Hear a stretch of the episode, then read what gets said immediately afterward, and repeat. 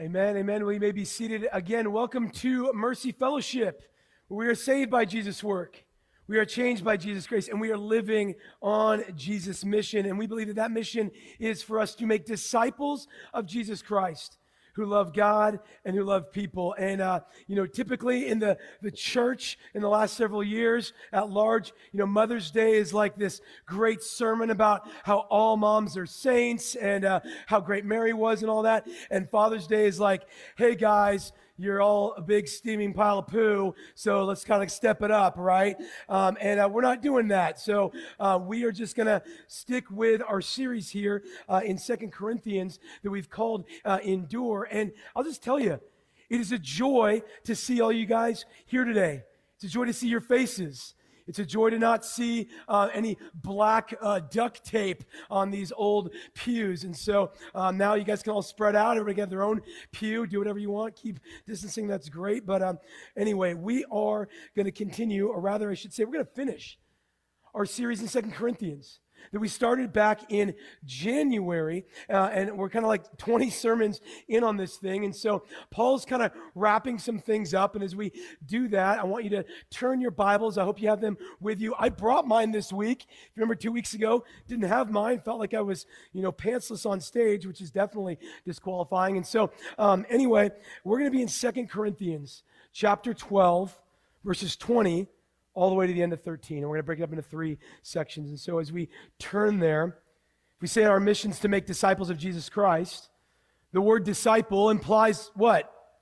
Discipline, right? That there's actually um, uh, uh, uh, having some longevity, having some endurance, having some intentionality around the Christian life. And so if you have some vision, that the Christian life is just that one time moment where you were uh, emotionally stirred to, to trust Jesus for the first time. And then after that, we're kind of in this long waiting period before heaven. I, I got to fly this week. And so I got to spend time in the Denver airport with a mask on for two hours. That was fun. Um, you know, and that, we just kind of think that's what life is. Just waiting to get on the plane to go home. Except God has a purpose for us now. He has a life for us now. And, so the journey that we're on as Christians requires some endurance. And endurance is to remain or continue even in the midst of great difficulty on our way to a greater destination.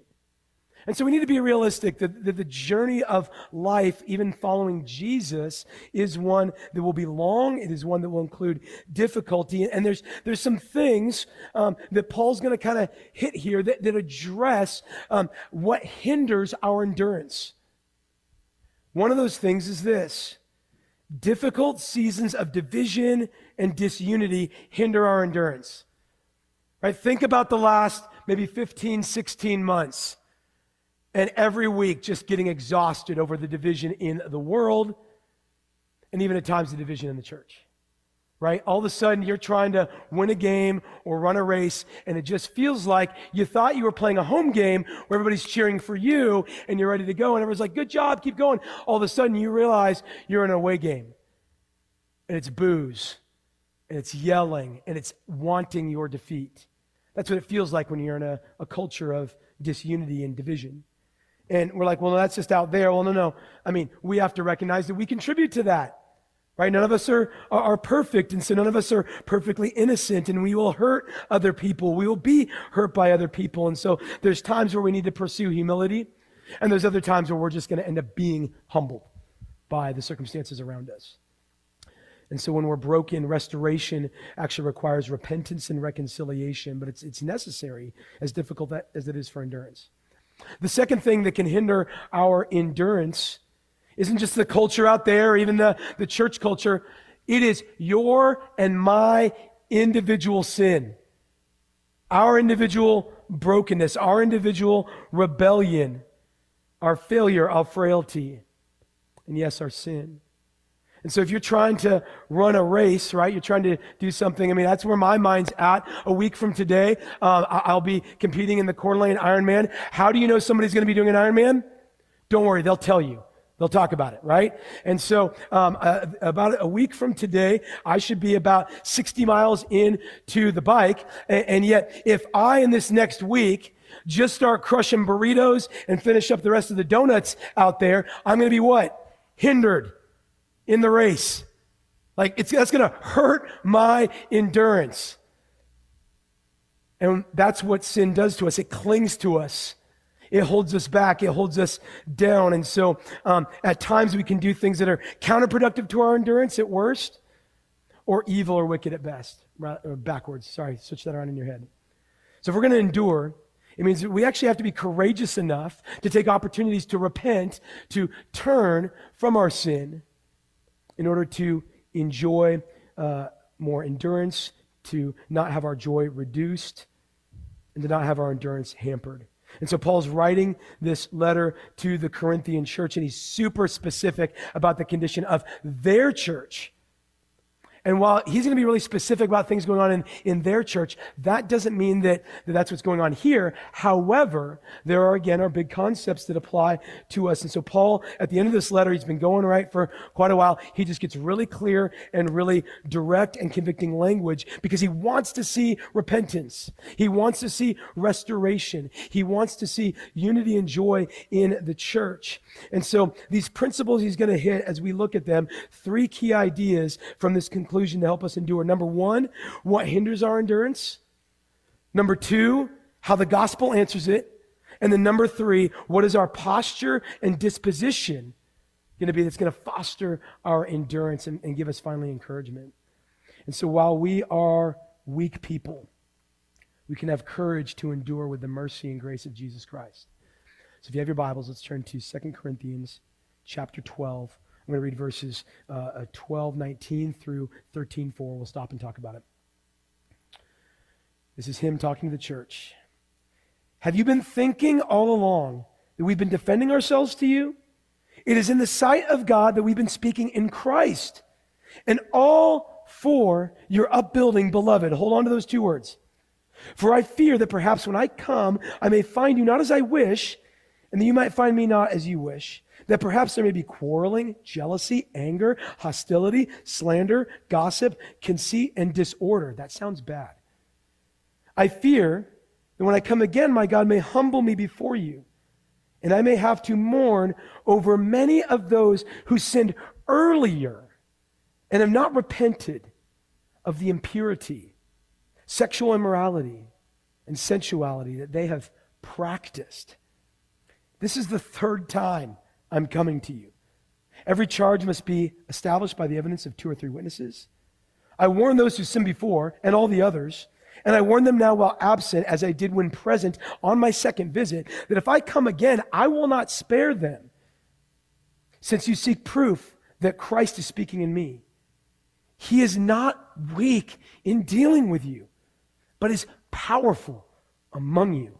For he was crucified in weakness and lives by the power of God. For we are weak in him, but in dealing with you, we will live by him by the power of God. So, if you're just catching up with us, Paul's gone to Corinth. He's planted this church in great difficulty. The church grows, it, it flourishes. He leaves. Um, leaders come in. Division is sown. People are all um, going after different leaders. They all got their favorite podcasters, their favorite Instagram influencer pastors. They got their own favorite people in the church. Divisions there. There's sexual immorality. There's greed. People are cutting a line to communion. Nobody cuts a line in communion here because we're still using those little lunchable wafers things that are just kind of not great. That's, that's the last You'll know COVID's done, done when those are gone, okay? Um, and so here uh, is Paul, and, and he came back and he did another visit because he heard things weren't going well in the church. And it was a tough visit. I mean, like, like, nasty visit because like what was happening in the church was so so difficult and they're like paul we don't even know if we, we like you anymore and so, as he gets ready for a third visit, he's desired their reconciliation. He also desires their repentance. And so he's been laying out this gospel framework throughout the letter of who Jesus is, what he's done for you, how we're made new, how that applies to us as the church, as the people of God, how it applies to you individually as a son or daughter of the king. And so, while he's using really clear language, hey, I'm not sparing anybody when I show up. Later, we're going to see examine yourselves. We're talking about repentance. We're talking about nasty church culture. He just goes really clear, really direct. If we miss part of this text, we'll hear this stuff with a really heavy burden and crushing weight. Because where there's direct language and clear uh, language, if the relationship isn't clearly defined, then it can be more hurtful than helpful. And so, two points to address before confronting these issues. First is the nature of leadership. I told you to hold on to verse 19 at the end. He says that he is there for what? Upbuilding. Good godly leadership exists not to puff itself up, but to serve others and to help build up the church. So he says, Hey, everything I'm about to say to you, everything that's direct, everything that you're like, ooh, I don't know if I like this tone, like everything Paul is doing is because his desire is to see the church built up. And the second part of this is that they need to remember, and we need to remember who we are in Christ. What does Paul call them? Beloved. Beloved? The Corinthian church? I mean, like, I wouldn't check my kids into the kids' ministry there, right? It's, it's a mess. It's a disaster. And Paul's like, no, no, don't forget. I'm here to build you up because you're beloved. I know you're beloved because Christ died for you. I know you're beloved because God's been pursuing his people regardless of their wickedness since the beginning of time when sin entered the world after God made it all good, right? And so as he says beloved, this isn't some like Corinthian version of, well, with all due respect or bless her heart, right? You know what you say right before you're about to say the worst thing imaginable to somebody? No, no, it's, it's really like, this is who you are. It's a reaffirmation of primary identity. The word beloved there means dear friends. So, yeah, we're, we're family in Christ, but he's also like, and I just have affection for you. He ends with greet one another with a holy kiss. There's no phase of COVID restrictions. I'm not doing that, okay? Don't come at me like that, right? And so Paul and the Corinthians have endured this contentious relationship, um, and he's got some concern going to the next visit. And so um, the, the first part I want to share with you is that endurance is encouraged by a healthy church culture. Endurance is hindered when there's division and disunity. And so it, a healthy church culture, we talk about this a lot here at Mercy Fellowship, but it requires intentionality because our default mode and setting is not love God and love people. Right? Our default is love me and have maybe mild disdain for everyone else. Right? And certainly not always honor God, but you know, hey, how can God help me? And so Loving God and loving people, we say, is a mark of discipleship. And where there's sin, which is everywhere, it causes conflict. First and foremost, sin we know causes conflict between us and God. God's perfect and holy, we are not. But it also causes conflict with one another, even at times conflict within ourselves as we experience shame. And so he gives this list of what he's concerned with, specifically quarreling, jealousy, anger, hostility, slander, gossip, conceit, and disorder. And those first two, quarreling and jealousy, if you look at 1 Corinthians chapter 1 through 3, he addresses that. Y'all are disunified. Y'all have your champions of, on Twitter that you love and like, but, but you're not just focused on Jesus. Although some of you, he says, are self-righteously like, well, I'm just on Jesus' team. And when there's jealousy, and when there's quarreling, it leads to the other things, right? Anger. So you start with quarreling and jealousy, and it leads to, to anger. And you can you can be righteously angry, but sometimes you can and do sin in your anger when there's deep division. And then that leads to greater hostility, right? And then you begin to have opponents and teams and so you start to slander others publicly and gossip about others privately.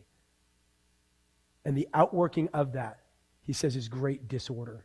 Right? That last word there is, is disorder. And so, um, why this hinders our endurance is because it just sucks the joy out of the room. And it hinders the mission of the gospel. Why does it hinder the mission of the gospel? Well, it's because um, if you are like saying, hey, the world is broken, the world is sinful, our God is a God who reconciles, He makes us family. And then, and then people come into the church and they're like, yeah, the church is like family, like my family. like my dysfunctional family, like my emotionally abusive family. And all you're like, this is no different. Why would I be, want to be a part of this? If Sunday morning sounds a lot like cable news all week long, who wants a part of that? Who wants to be in that? It hinders the message of the gospel because you're so focused on winning or in conflict with the people that are supposed to be brothers and sisters in Christ that you don't even have a, a heart or thought for maybe who's out there in the community that just needs to hear about Jesus. And then lastly, when it comes to that last word, disorder, that's actually referring to 1 Corinthians 11, where he was talking about everybody cutting in line to communion. For them, communion was this big meal. It was uh, modeled after, in some regards, um, these meals that were happening in a lot of Roman cities where you would like toast to the emperor. And for us in Christ as Christians, you know, Jesus is like, no, no, no, I can turn that right around. Every time you gather, take this cup, take this bread, and remember me, and remember that I am the King of Kings, I am the Prince of Peace, I am the Lord of Lords. Your allegiance is ultimately to me. And so these feasts are happening, and all of the, the, the, rich people come in first, and they get right in line at the, at the like communion buffet, and there's legit people getting drunk off the communion wine. And those are coming in a little later. It's not just you don't get donuts because all the kids ran through it, right? Well, actually, it's exactly like that. They're like, oh, hey, enjoy the bread of life. This is the body of Christ. Well, I mean, here's a few crumbs left. That's how much mercy and grace you get. So it caused a division and disorder. So if you actually, despite all the conflict happening in the church, showed up to one of their services, there's people speaking in tongues in weird ways. Nobody even knows what's being said. Paul says, he's like, hey, better to say a few words that are clear than a thousand words that nobody knows what you're talking about. And so he's like, hey, your, your church is so messed up that when people show up, they're like, I mean, I, I heard they were kind of like a little dysfunctional and I showed up. They're just straight weird. Again, it hinders the gospel, it hinders endurance.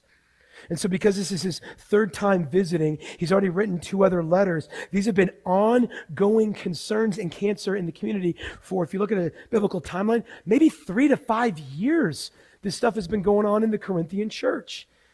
And they've endured conflict, they've endured disorder. They're still going. I mean, praise God for that. This is a church that's enduring despite a lot of things going wrong with it.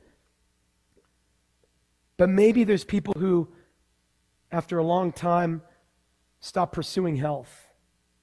And they think that this is all there is. This is as good as it gets. And they get comfortable with conflict. So here at Mercy Fellowship, we just believe that, that relational and emotional health is so essential for the life of the church, for its ongoing endurance, and for the flourishing of the people in it. So while church culture matters, we can like, yeah, yeah, we need to fix that church culture. Well, there's individual issues too that hinder our endurance. And so endurance is encouraged by repentance of sin.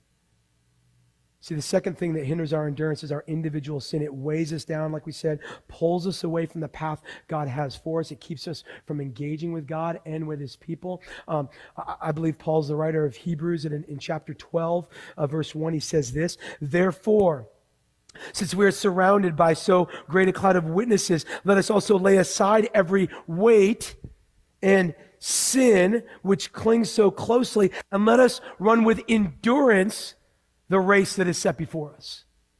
So he uses this metaphor that we are on this race and that repentance of sin is how we actually experience joy and how we begin to exhale and keep going more unhindered than hindered.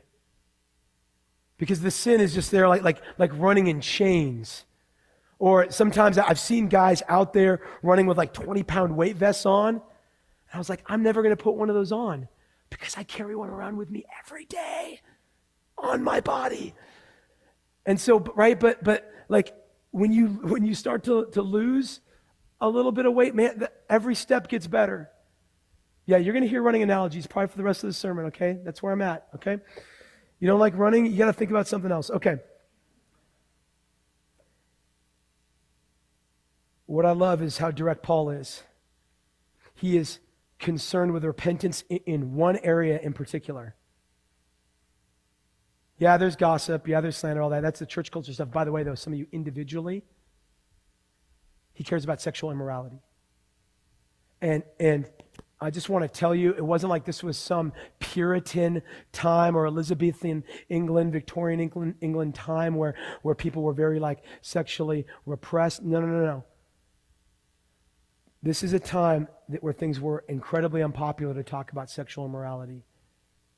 Right? We, we don't want to talk about that as a culture at all. We're just sprinting towards whatever we can find because our souls are so dry and disconnected that we're searching for intimacy and identity in wells that will not satisfy. And so, the Corinthian church, uh, the, the, town of Corinth, and the church itself is extremely sexually confused. They, they are a sex worshiping culture. They've got temple prostitution, all sorts of infidelity. And so some people are maybe reading this letter from Paul and they're like, whoa, whoa, Paul, Paul, Paul, why are you getting involved in the culture wars? Man, the church isn't supposed to be involved in the culture wars. Just, just preach Jesus. Just preach the gospel. And we're like, wait, hold the phone. God created the entire world, puts a man and woman in the middle of a garden that's already cultivated and beautiful, says, see this garden? Go make that. Go subdue the rest of the earth and make a garden out of this entire planet. That's what Christians call the cultural mandate. We have been created as a people to create culture that is for flourishing that is life giving, that is secure, that is safe, and is enjoyable. And so we are a culture creating people. And when you are in Christ and you've been made a new creation, Paul said, Hey, Corinthian church, quit freaking out about Pride Month out there and let's focus on all the pride that's going on in here. And he says the parade's going on in the church. And the problem with it is that there are the guy who's been shacking up with his stepmom.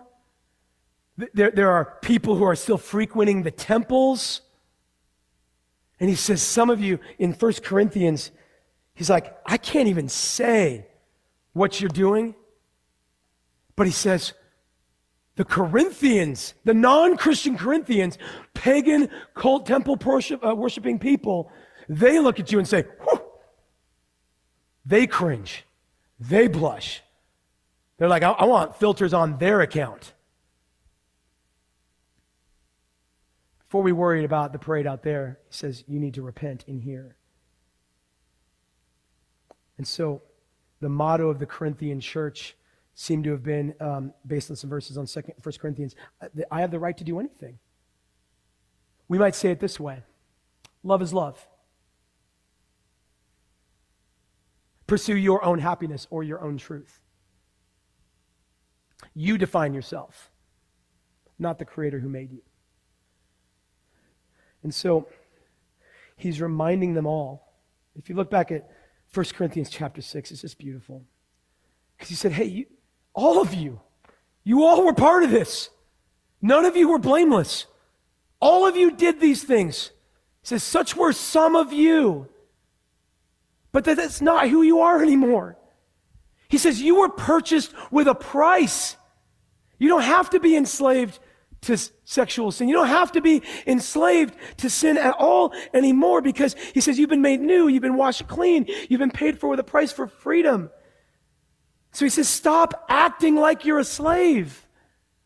Live out the fact that you've been made new in Christ. And so the fact that Paul has brought this issue up three or four or five years after writing First Corinthians tells you that, like, as a church, they were like, ah, whatever.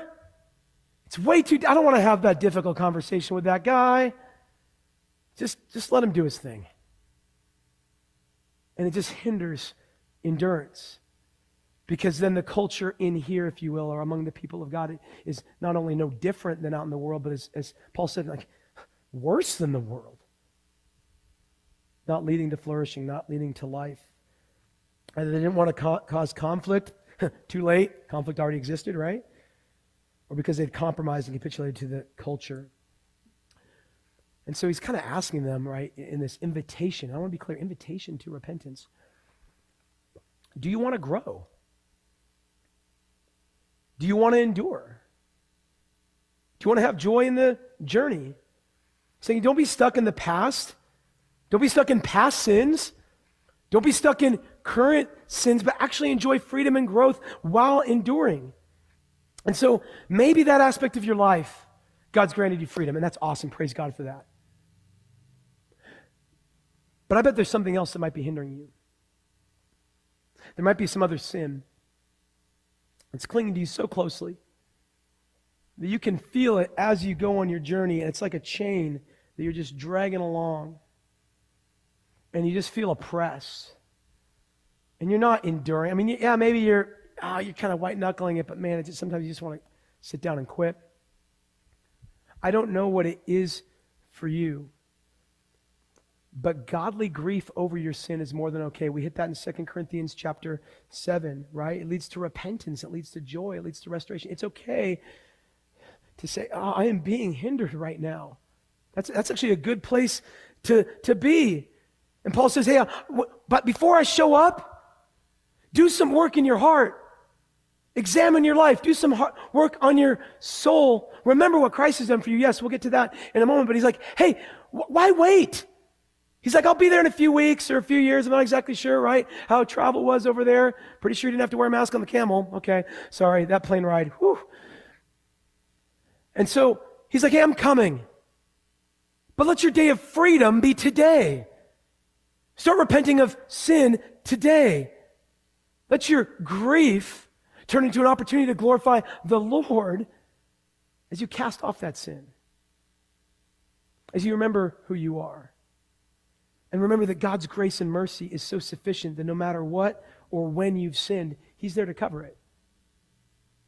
I mean, we're not saying, hey, religiously just get better, try harder. No, no, no. You cannot out sin the mercy and grace of God in Jesus Christ. That's how big what he did was. You can't out sin it. So don't run in shame. And God's grace is sufficient to transform us, right? We looked at that in 2 Corinthians chapter 5, where he says, You are no longer who you were, you're a new creation. And so he's just, hey, be new. Don't make yourself new, just, just be what you already are. And he goes and he is really direct uh, about this. I love this here, right, in, in verse 4, talking about Jesus, verse 3 rather, that Christ is speaking in me. He's not weak in dealing with you, he's powerful among you. See, Jesus is present in that church in power. He's present in this church in power. You cannot have a concept of Christ's power to overcome, power to help you endure, without it driving you to the cross. So before he talks about Jesus' power, he talks about how Jesus displayed humility, how Jesus displayed weakness to deliver perfect power, right? We've talked about this before, but Jesus came in the most fragile way imaginable as a little baby. Right? This is the first Father's Day for our worship leader, Garrett Hall, right? You got to hold his new baby. Fragile. Some of y'all are about to have some babies, right? Fragile. That's not, nothing says strength and, and dominating like, like, like a baby, unless you're talking about money and sleep and time and energy, right? Will dominate you there. He came weak. He came with human frailties. He got tired. He got hungry. It was like, oh, Jesus fasted for 40 days in the wilderness. I'm sure it was easy for him. He's Jesus. 40 days of 40 days. At times he needed to retreat to pray to recharge. Said he needed to rest, and yet Jesus was without sin. And, and, the thing that he endured most was that crown of thorns, right? That's, that's not a crown of victory. No, he experienced the weakest position of pain imaginable, splayed out on a Roman cross. Nothing says defeat like naked on a Roman cross. And while while he experienced that indignity, that isolation, and that pain, yeah, it, it, paid for our sins. Like let's let's never. I mean, every week we take communion because we want to remember what Jesus did to pay for our sins. Jesus is our substitute, and and it was also a pathway to power, because it says here, he was crucified in weakness, verse four. 13. But lives by what? The power of God. Right? The death was necessary for the resurrection to happen. And so, as Paul's saying, hey, be new.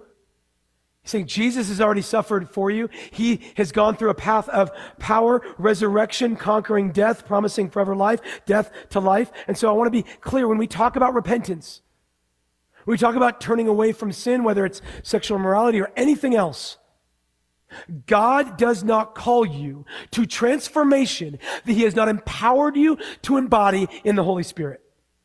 God doesn't call you to change yourself more than He has empowered you to actually walk in new life.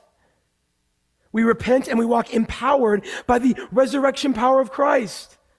When Paul wrote to the Romans, right? Like writing his letter to, to DC or to New York or to LA, right? Big cultural, political capital. He's writing to that church who you're going to feel powerless if you're the Christian church in Rome in the first century.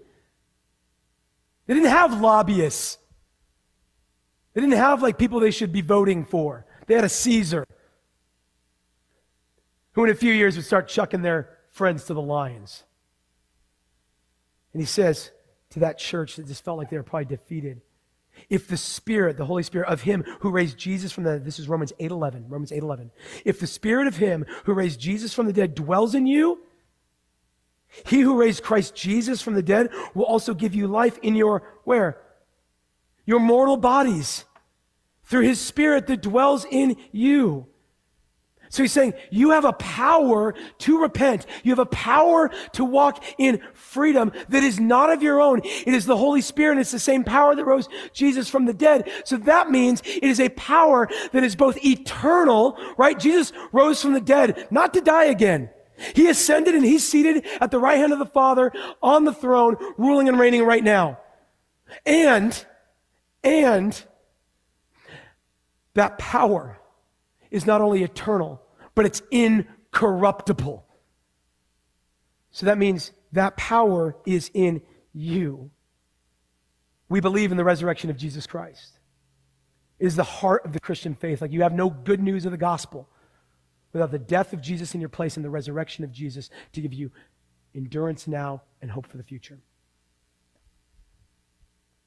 And so, our symbols a cross because it's a great of great of place of great disgrace and defeat and scorn. But it's also a great comfort because it means that all of our defeat, all of our sin that hinders us, was nailed there and dealt with there. We have hope for a better tomorrow together, empowered by Christ's work. And so Paul's telling this church, right? Stop denying what's true. He's working here. He's near. The power of Christ is here in and through the Holy Spirit. If your faith is in Christ, it means there's power. I want us to be a humble people. We need to be a humble people. But let's not be a defeated people. No, we can be humble because we're a victorious people. Because Christ's power is in us, He's carrying us. And you and I need, we need to respond as we live by the power of God. And so as we think like, oh man, church culture, if we could nail that, man, if if if sin, if people could, if, if those people, other people could just repent of their sins, things would go so great here. Everybody else kind of get their act together. That would be awesome. Wouldn't it be great if everyone did this? No, we're going to start with ourselves. Next verses. Verses 5 through 10, chapter 13 examine yourselves to see whether you are in the faith. Test yourselves. Or do you not realize this about yourselves that Jesus Christ is in you, unless you indeed failed to meet the test? I hope you'll find out that we've not failed the test. But we pray to God that you may do uh, not do wrong, not that we may appear to have met the test, but that you may do what is right, though we may seem to have failed. For we cannot do anything against the truth but only for the truth. For we are glad when we are weak and you are strong. Your restoration is what we pray for. For this reason, I write these things while I am away from you, that when I come, I may not have to be severe in my use of authority that the Lord has given me. Here it is again for building up and not for tearing down. So as we come to this final exam, as you will, at the end of Second Corinthians, maybe some of you are walking in today, you're like, I didn't know there was a test today. I didn't study for the quiz. I didn't study for this. And you, you, start, to, you start to roll in and you're like, man, you hear those words examine, you hear those words test. You start to feel that weight again. You start to feel that burden again. See, this, this church was in conflict, and, and there was individuals who didn't want to repent, and conflicts are crossroads. Conflicts are crossroads. Will there be unity or there'll there be division? Will those in sin face rebuke? Stop walking in that direction. It doesn't lead to life. Or will, will they be welcomed back in restoration? See, those are the crossroads. And so while we're so quick to judge others, it's these moments, it's these conflict moments, these crossroad moments, these examination moments where we need to not look outward, but we need to look inward and examine ourselves. We love looking outward. So great to blame shift. so great to, especially when we're in conflict or we see others walking in sin, to look at them rather than ourselves. And, and but the reality is we have we can barely control ourselves, right? So us focusing on others, man, let the Holy Spirit sort that out. Let God do the work in their heart. You focus on yourself. When you're in conflict, I want to be clear, there, there are times where you're just a victim of abuse. Okay? But so much of conflict, so much of broken relationships or lack of joy and endurance is that there's multiple parties bringing some sin to the table, right? We talk about, you know, the nasty casserole brought to the potluck. I mean, I think we're like going to get to have potlucks soon, right? Yeah. Potlucks. Love it. Don't bring a sin casserole to the potluck, okay? Simple way to do that, just don't put raisins in anything, okay? No, we don't like to look at ourselves, and yet, you know, Jesus is like, hey, you know, look at the, the log in your own eye before you start worrying about everybody else's speck in their own eye, right?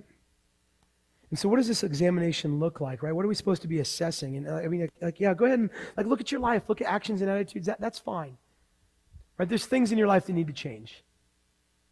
Like that, that's okay. But that's not what he's talking about here. The, the essential to endurance is not only examining what you do, but whose you are. Where do you dwell? Where is your hope placed? And so he says, you get to ask yourself, what's the test? Ask yourself if you're what? In the faith. In the faith equals in Christ. That your identity, that your hope, that your Savior and your King is found in Christ. And so while the death, burial, and resurrection of Jesus is the core truth of the gospel, having an identity in Christ is an essential outworking of the gospel in our individual and collective lives. And so this is this is challenging, right? Because where sin has separated us from God, when we're in Christ, we are restored, we're renewed, we have a union with God. Um, the Bible elsewhere describes it as Christ in you and you in Christ. You can read the whole letters of um, First uh, uh, uh, John, right, where he just talks about abiding in Christ, having your life in Christ's life. And so it's a union that is life producing. And so I want to be clear there are times where we individually and even collectively go through seasons of doubt, periods of relapse stagnant growth, just plain spiritual dryness. And, and, we start to get that sense of like, I mean, am I really saved? Or, man, I grew a lot during this season. I felt really close to the Lord during this trial. Is He farther away? And then, like, did I just level up there and, like, this is it? And we begin to believe a lie from the enemy. That when you go through seasons of doubt, that when you go through spiritual dryness, that somehow God no longer favors you, or that your salvation isn't as real as you once believed. And we get discouraged. And so we need this reminder that Paul gives the, the Christians in the Corinthian church. He's like, Don't you realize Christ is in you? The only test that matters is not that you've passed the test, but that your faith is in Jesus who passed the test for you. That's the good news of the gospel. That you showed up with a Scantron. Remember Scantrons? None of you kids got to do Scantrons this year. Well, back in the day, you get a Scantron, you didn't know what to do on the test? B all the way down, right? Or let me write something fun on the Scantron. You walked in with that Scantron to your final exam, the one that's going to decide whether, whether you get to go to UW or your fallback school, which everyone knows is Wazzu, right? And you go in, it's high pressure.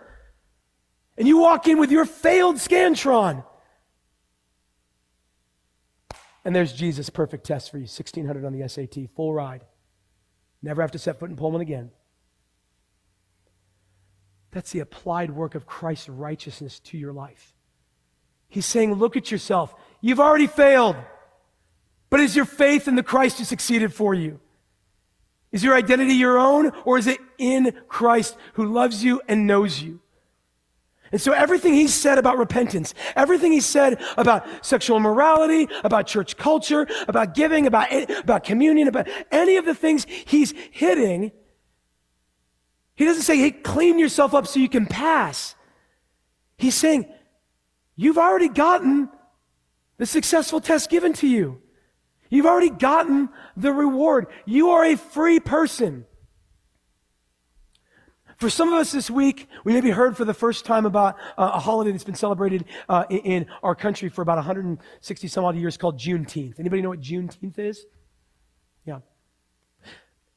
Um, I might get this wrong, so I'm not great at history, but Abraham Lincoln in 16, uh, 1863 uh, uh, puts out the Emancipation Proclamation, right? We fought a civil war to free people from slavery. And, and there was uh, down at the island of Galveston, Texas, which I was at when I was traveling for marketing, very far away. Um, this isolated island in the, in the state of Texas that had the most Confederate soldiers, um, even though the war had ended for a while, right? Nobody's tweeting out Emancipation Day. No, it was reliant on good faith people sharing the good news that you're a free person now. And just because the Civil War was won, it wasn't like the next day everybody's like, cool, I don't believe in slavery anymore. And so actually, Union soldiers had to go down to Galveston, go down to Texas to apply the work that had already been done to free people. And so it was June 19th, 1865, almost two years later, that those slaves in Galveston heard for the first time, You're free! You're not a slave anymore. In fact, you have been free for almost two years. This is what Paul's doing to the Corinthian church. Hey, Corinthian church, y'all been free for a couple years. Why are you acting like slaves? Like, wouldn't it have been crazy if, if the, the, the slaves in Galveston just were like, I don't know, I'll just stay in slavery for a few more years. This is great. No, it's terrible. It's bad. It's evil. It's wicked. And in the gospel, Jesus has shown up and says, You're free. And Paul a good, loving pastor, says, You as a church culture, you individually in your sin, quit acting like you forgot to hear it's Juneteenth. Quit acting like you don't have freedom. You've been made new. So let go of those chains. Start walking and enduring unhindered. Start living the new life and celebrating what's been done for you. I hate to break it to you, those slaves in Galveston didn't win the Civil War, it was done for them. Our freedom wasn't done by us. You will not achieve freedom on your own. Victory has been won for you in Christ. Paul just wants them to know what's true. He just wants them to know what's true. So, where you failed, we get to rest in the finished work of Christ for us. That is how the gospel helps us endure. All right, guys. Last verses here in Second Corinthians, finishing this awesome letter. I, I, I really enjoyed getting to be in this letter this, this fall, uh, this uh, winter, rather. We're going to be in. We're going to be in Psalms over the summer and Ecclesiastes in the fall, so good things are coming. All right, verses 11 through 14 his last words to this church. Finally, brothers and sisters, rejoice. Aim for restoration. Comfort one another. Agree with one another. Live in peace. And the God of love and peace will be with you. greet one another with a holy kiss. All the saints greet you. The grace of the Lord Jesus Christ and the love of God and the fellowship of the Holy Spirit be with you all. When we say something like endurance, it just sounds like it's going to be hard, but we're going to make it. But there can be joy and comfort in the midst of endurance.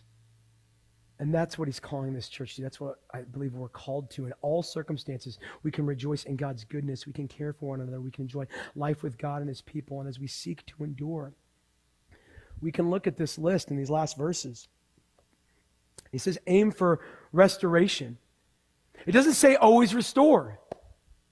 There are some situations where your choices are between not good and bad, but bad and worse. There are times where we desire restoration for someone else but we don't get to achieve it for them. So we aim for restoration. It doesn't say always restore, but our aim should be wanting others to endure well. We should want others to repent. We should want others to experience the grace and mercy of Jesus Christ. He goes on to say, comfort one another. We all have enough discomfort. The world's disunified enough as it is. The world is broken and frustrating. We need to be here for each other in real and tangible ways. That's what's been so beautiful about this last season, right? Is people have had cancer diagnoses or babies are being born, right? People are bringing meals to one another. I love seeing that. You need to be in a place. One of the questions you could ask, you want to examine yourself, am I in the faith? Do you have a relationship with the Lord that's your own? And do you have a relationship with God's people where you're known?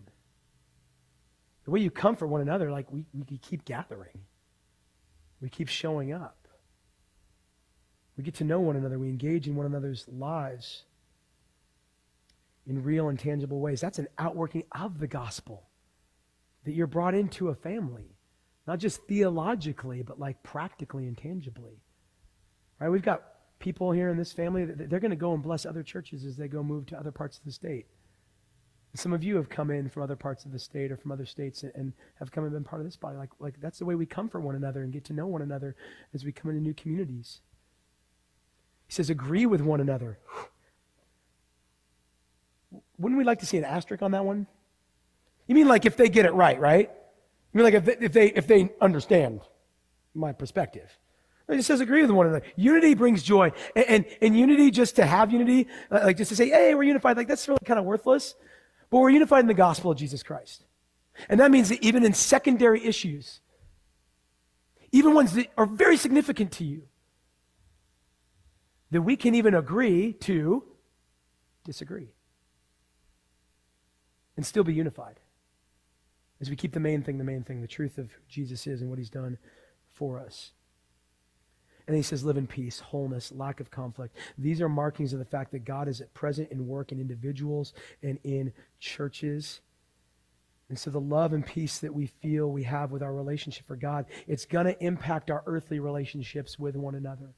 If you are secure in your identity in Christ, if you're communing with the Lord through prayer, through his word, through just, just seeing his work in uh, the world, then you're in a much better place to be able to have healthy horizontal relationships with other Christians, even if they're difficult. And hint, we're all difficult. You're difficult sometimes. I'm difficult like all the time. And we endure with one another. And, and we gather and we greet one another with genuine affection. We'll just we'll go with genuine affection instead of holy kiss, right? Like I said, pre-COVID, I was like, no.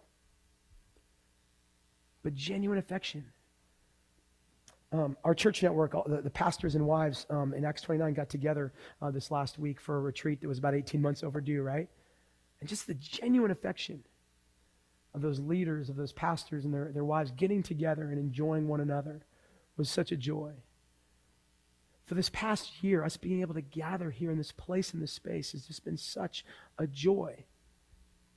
And, and when he says, hey, all the saints greet you. What he's, what he's saying there in verse 13 is like, hey, the rest of the church is rooting for you guys. Guys, there's a lot of amazing things. Um, uh, one of the things I just felt compelled to share with you guys. Um, last year in Acts 29, our little church network, 24 churches were planted. Last year, during COVID, during lockdowns. Like the gospel keeps going. The church will endure. Not because we're going to finally get it right, not because we're going to dial in the culture and individually repent. No, the church is going to endure because of the character and nature of God. And that brings us to the last verse. The grace of the Lord Jesus Christ, the love of God, and the fellowship of the Holy Spirit be with you all.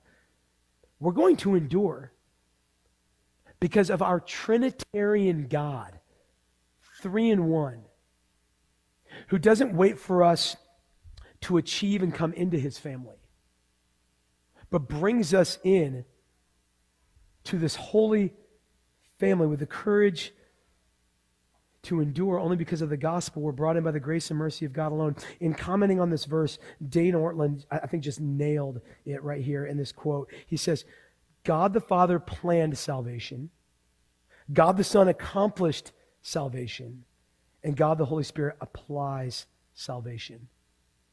Grace in eternity past from the Father, grace at the climax of human history from the Son, right? That's the cross.